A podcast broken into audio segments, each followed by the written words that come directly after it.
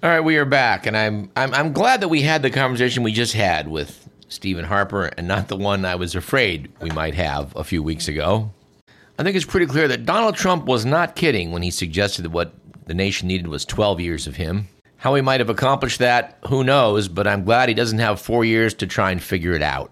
And we're not the only ones uh, expressing a sigh of relief. Uh, the Europeans had the following to say about election 2020.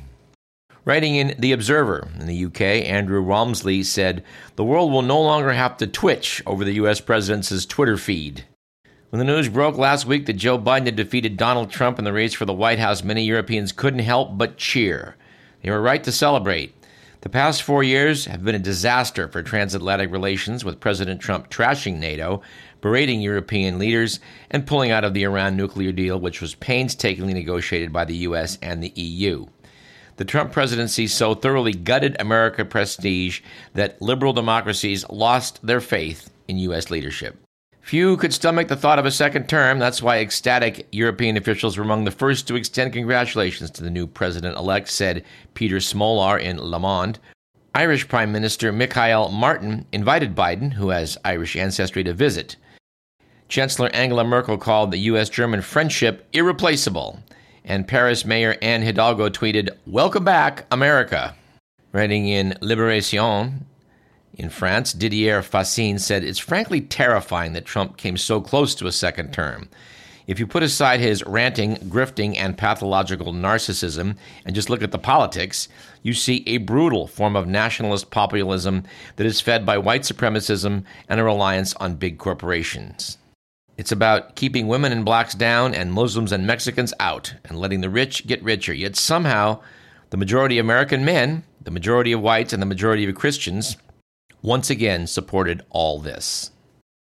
Europeans now know that the U.S. is just one election away from ultra right authoritarianism. We'll never be able to look at America the same way.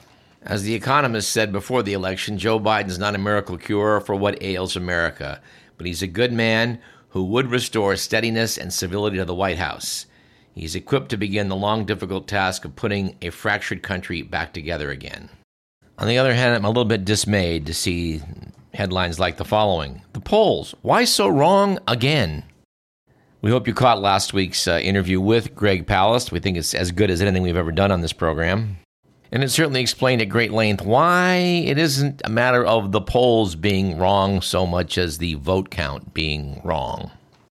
And yet, in Salon.com, we have Matthew Rozsa saying professional pollsters blew it again, noting some polls had Joe Biden up by as many as 10 percentage points nationally, while the final margin will probably be a much slimmer four points.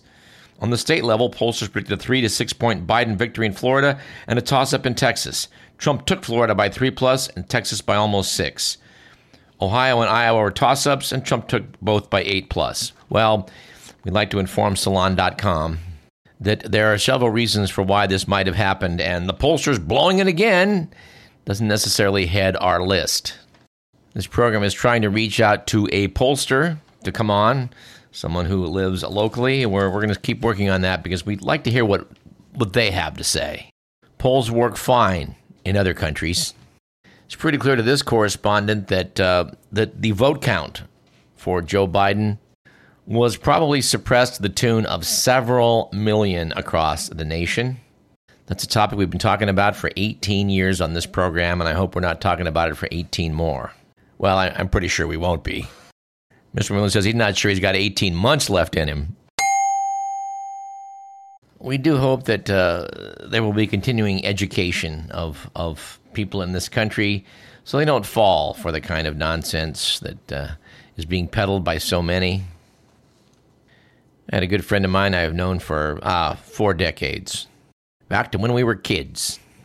Explained to me why it is in this country the big concern is that we're going to shut this place down over coronavirus when that's going to do more harm than, than the virus is doing. What I can see, this is based on talking points being peddled by certain online sources, and I guess conservative media outlets. I know it does not seem to be based on facts, statistics, and logic. You know, which might be a good summary of why it is Trump is still pretending that uh, you know he he he he may win this thing, because that certainly isn't rooted in facts, statistics, and logic. Although, as far as I can tell, Mr. McMillan, it does appear that Kanye West has been able to assess the polling information and admit that he did not win. Apparently, he did take 60,000 votes across the nation. His strongest showing was in Tennessee, where he notched 10,258 votes, 0.3% of the 3 million cast. West did respond to his defeat by tweeting, Kanye 2024. Democrats charged that West's very candidacy was a ploy to siphon Biden votes from blacks and young people. Candidate West did take stances against police brutality, abortion, and certain chemicals in deodorants. He apparently posted a video showing himself voting in Wyoming, Wyoming, where he owns a ranch, but he was actually not on the ballot. West printed his name on the write in space and left all other races blank. You know, for the remainder of this program, I think it'd be nice if we moved away from politics and coronavirus.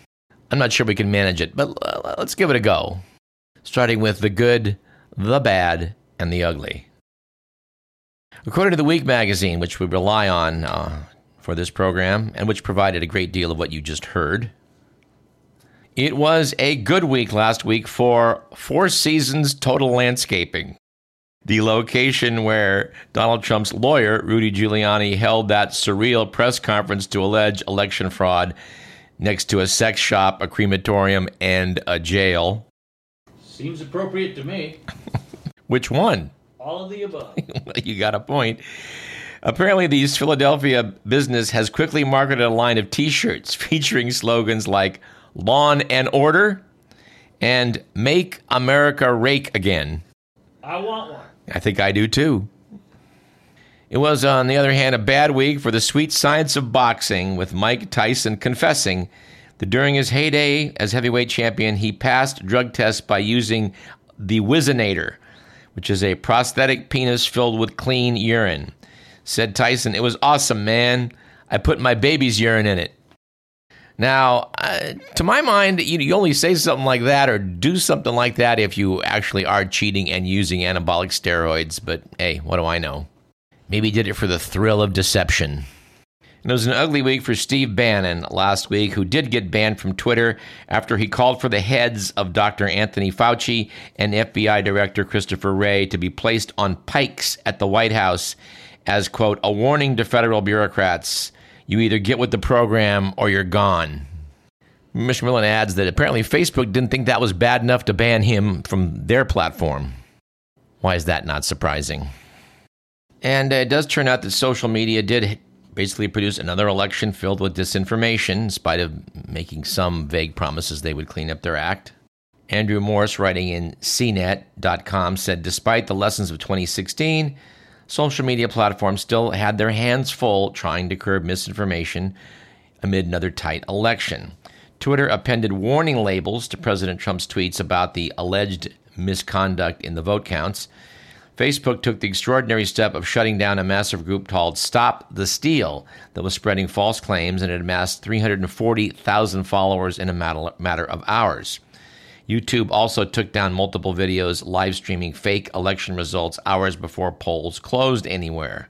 Still, said Morse, election day turned into a full week of conspiracy theories and baseless claims with lies spreading faster than Facebook, Twitter, and YouTube could control them.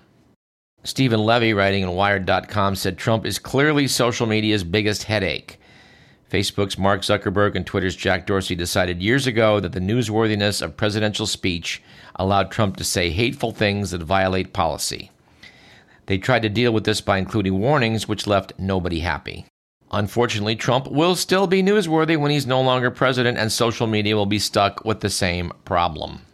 Geoffrey Fowler, writing in the Washington Post, said after 2016's debacle, social media companies had years to figure out how to build truth into their business. Instead, they just made up a bunch of rules in the past few months to escape that day's negative news cycle.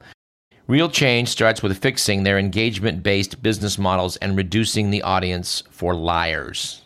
We always get a kick out of the use of the term conspiracy theory to try and render anything as cuckoo. Because the truth is, there are a certain number of valid conspiracies taking place out there that we need to be up on. I noted in the week they had a review of a book titled The Last Assassin The Hunt for the Killers of Julius Caesar. I no sooner saw that but paused and thought to myself, you know, I, I hate all these conspiracy theories about the death of Caesar. I'm pretty sure it was the work of a lone knifer, but I haven't read up on it very thoroughly, so I could be wrong. Actually, since I did bring it up, I might as well give the book a further plug by quoting what, what they said about it in the Wall Street Journal, which was that it takes a writer of rare talent to make a 2,000 year old story feel urgent. But Peter Stothard's new account of the assassination of Caesar places readers in an ancient Roman world that is startlingly real. He tells much of the story from the perspective of Cassius Parmensis, the last of the 18 assassins who were eventually tracked down and killed but the manhunt for the traitors spanned 14 years and three continents. Sounds like a pretty good read. And in other news about the deaths of a politically related figure, we were surprised, I was surprised to see in The Economist that the death of Robert Fisk did not earn an obituary column. It was written up as a news item. Over the last couple decades, we did quote from Robert Fisk more than once. Said the economist, Robert Fisk, who died in Dublin on October 30th, age 74, was one of the most influential correspondents in the Middle East since the Second World War. For the past 30 odd years, he wrote mainly for The Independent, the left of center British newspaper with dwindling circulation and influence at home, but his reach extended far beyond. His bitter narrative of Arab victimhood and Western wickedness, particularly American and Israeli, often brilliantly crafted, resonated across the region and was picked up in newspaper columns, by radio stations, and on campuses across the world, America included. Again and again, Western correspondents in Cairo, Damascus, or Baghdad would listen politely as Fisk aficionados, from diplomats and politicians to taxi drivers and coffeehouse waiters, regaled them with the wisdom of Mr. Fisk's latest diatribe. Some of his scoops were world beating. In 1982, he was the first to encounter the Palestinian refugee camps in Sabra and Shatila, where more than a thousand people had been massacred by Lebanese militias as Israeli forces looked the other way. In 1993 in Sudan, he became the first Western journalist to interview Osama bin Laden, penning an article titled Anti Soviet Warrior Puts His Army on the Road to Peace. The article notes that he was based most often in Beirut, but Fisk was a consummate operator who rode far and wide from Algeria and Libya through the Balkans and Turkey into the homelands of the Kurds and Afghans. He injected a vivid sense of history into his coverage, showing why so many people in the region felt angry and humiliated. The article notes that his reputation among his peers was less rosy. He was a braggart, as we wrote in a review 10 years ago, said The Economist, Mr. Fisk tries to tell the story of the Middle East, but, but he does not flinch from telling the story of Mr. Fisk. Noting he was self righteous, though most recently he'd been excoriated for the leniency of his attitude to Bashar al Assad, the Syrian dictator. The Economist says he treated rumors as fact if it suited his narrative. Correspondents, they note, from a range of worthy outlets and a diversity of ideologies, had accused him of making stories up to which they added in his mode of reporting a tall tale colorfully told in the supposed interest of the underdog would often trump the literal truth. This is pretty damning evaluation. And I'm sorry to say that I, I don't know enough to you know say whether you know, it has merit or not, but I think I should look into this. We also want to note, at least in passing, the loss of the 37 year host of Jeopardy, Alex Trebek. Trebek was, of course, the man with all the answers. Because, dating back to the original version of the show, which aired from 1964 to 1975, producer Merv Griffin, in the wake of all of the quiz show scandals, decided the way around that was to give the answer and let the contestant figure out the question. Trebek's hosted a record setting 8,200 episodes of Jeopardy! I gotta say, I love the show, used to like watching it with my folks. We were always shouting out the questions. And I confess that on two occasions I auditioned for the program. And I did pretty well both times. But as they pointed out, making the next to last cut did not mean you would make the final cut and get the phone call. And alas, mine never came. Perhaps it is because, as Mr. Miller points out, I have a face made for radio. I like to think they were afraid I would win too much of their money. There is much speculation on who will try and replace Alex Trebek as the host of the program. And Merv Griffin Enterprises, if you're listening, I'm not available. I think I'm going to go with Mr. McMillan's choice on this one. He thinks that'll be Bill Shatner. Today's categories are. You know, Barack Obama wouldn't be bad. Hi, everybody. How y'all doing? As you know, this is Jeopardy! Anyway, Alex, you did a great job. May the show live long and prosper. And we generally try to rely upon The Week, The Economist, and New Scientist uh, for every program, at least in part, although The New Yorker sometimes comes through, as over the years has done The Atlantic, Esquire, and Vanity Fair. But as I look down on the current issue of New Scientist, I'm startled by a, a satellite photo they have of a large iceberg. Well, I mean, like a really large iceberg. In fact, this iceberg is the size of the island of Cyprus. It's 100 miles long and 30 miles wide. That's, that's much bigger than Catalina Island. And it's floating out in the South Atlantic, headed for South Georgia Island. In fact, in the satellite photo, it looks even bigger than the rather substantial South Georgia Island. Scientists note that it could arrive at South Georgia within a month, potentially blocking access to offshore breeding grounds of the island's various penguins, as well as the fur leopard and elephant seals. I know, you know, large icebergs do, do tend to break off from time to time in Antarctica, but I, I just wonder if this isn't the sign of future bad things to come. Our normal programming has certainly been co opted for the past many months. Uh, we would have normally commented on this some months back, which in this case is the fact that Rolling Stone decided to rethink the best albums in the history of pop music. Rolling Stone had done this before, of course. And wouldn't you know it, dropped from the top spot on the previous lists of pop's 100 greatest albums, the Beatles' Sgt. Pepper's Lonely Hearts Club Band, which fell to number 24, was the former number six choice on the list, Marvin Gaye's What's Going On.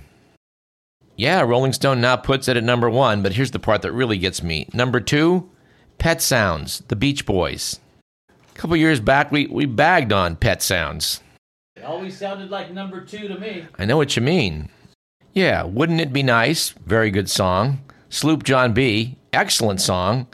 God Only Knows. Classic song. And Filler.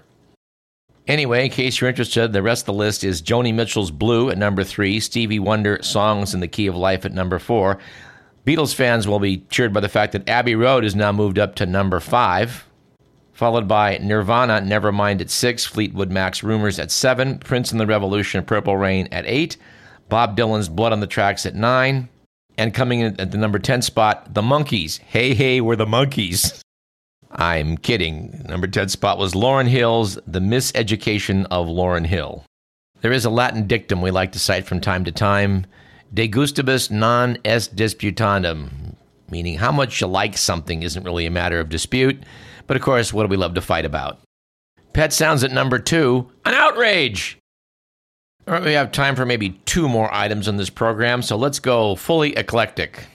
From last week's issue of New Scientist, we have this report that viruses have now been shown to produce energy on their own for the first time. Notes the piece. A few giant viruses appear to generate their own energy, which viruses aren't supposed to be able to do. The finding will fuel an already fierce debate about whether giant viruses really are viruses and if they're alive or not.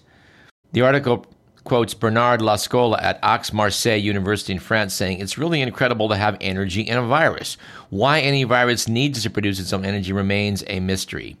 Up until 2003, all known viruses consisted of nothing more than DNA or RNA wrapped in a protein coat or membrane. They have no working machinery inside them. They're relying upon the cells they infect to copy themselves. Under many definitions of life, they aren't alive. But in 2003, La Scola reported the discovery of the first giant virus called Mimivirus. Since then, hundreds of more giant viruses have been discovered, and the division between viruses and living cells has become blurred. Some giant viruses are bigger than some bacterial cells. Some have large genomes with lots of genes. They have some machinery to copy DNA and RNA on their own, which is unusual for viruses. They can get attacked by smaller viruses and have a kind of immune system. 20 years after the discovery of the Mimivirus, all the definitions of a virus are no longer true, says La Scola. He and colleagues have now found some giant viruses called Pandora viruses generate a membrane potential across an electrical gradient. It takes energy to generate a membrane potential, and since these are present in isolated viruses as well as those as inside cells, the energy must come from the virus itself, says La Scola. Why they have a membrane potential is still unclear. In most cells, these drive the production of a molecule called ATP, but the viruses don't make ATP. The researchers also found a virus that has many genes that code for enzymes resembling those needed to generate energy. La Scola thinks that giant viruses should be regarded as a group separate from both normal viruses and from prokaryote organisms with simple cells. Wow. And the more they look, the more giant viruses they're turning out around the world. They're apparently pretty widespread, which suggests they have a huge impact on the planet. Said one researcher, it does not matter whether they're alive or not. They're out there and they're doing all these important things. Now let's close an article I've been hanging on to since last August. Its title was The Case Against American Truck Bloat. And I can't resist quoting from the piece by Ranker, who noted when I was growing up in rural Colorado, my family had a classic work truck, a 1980 F 150 with a famous 300 cubic incline six cylinder engine.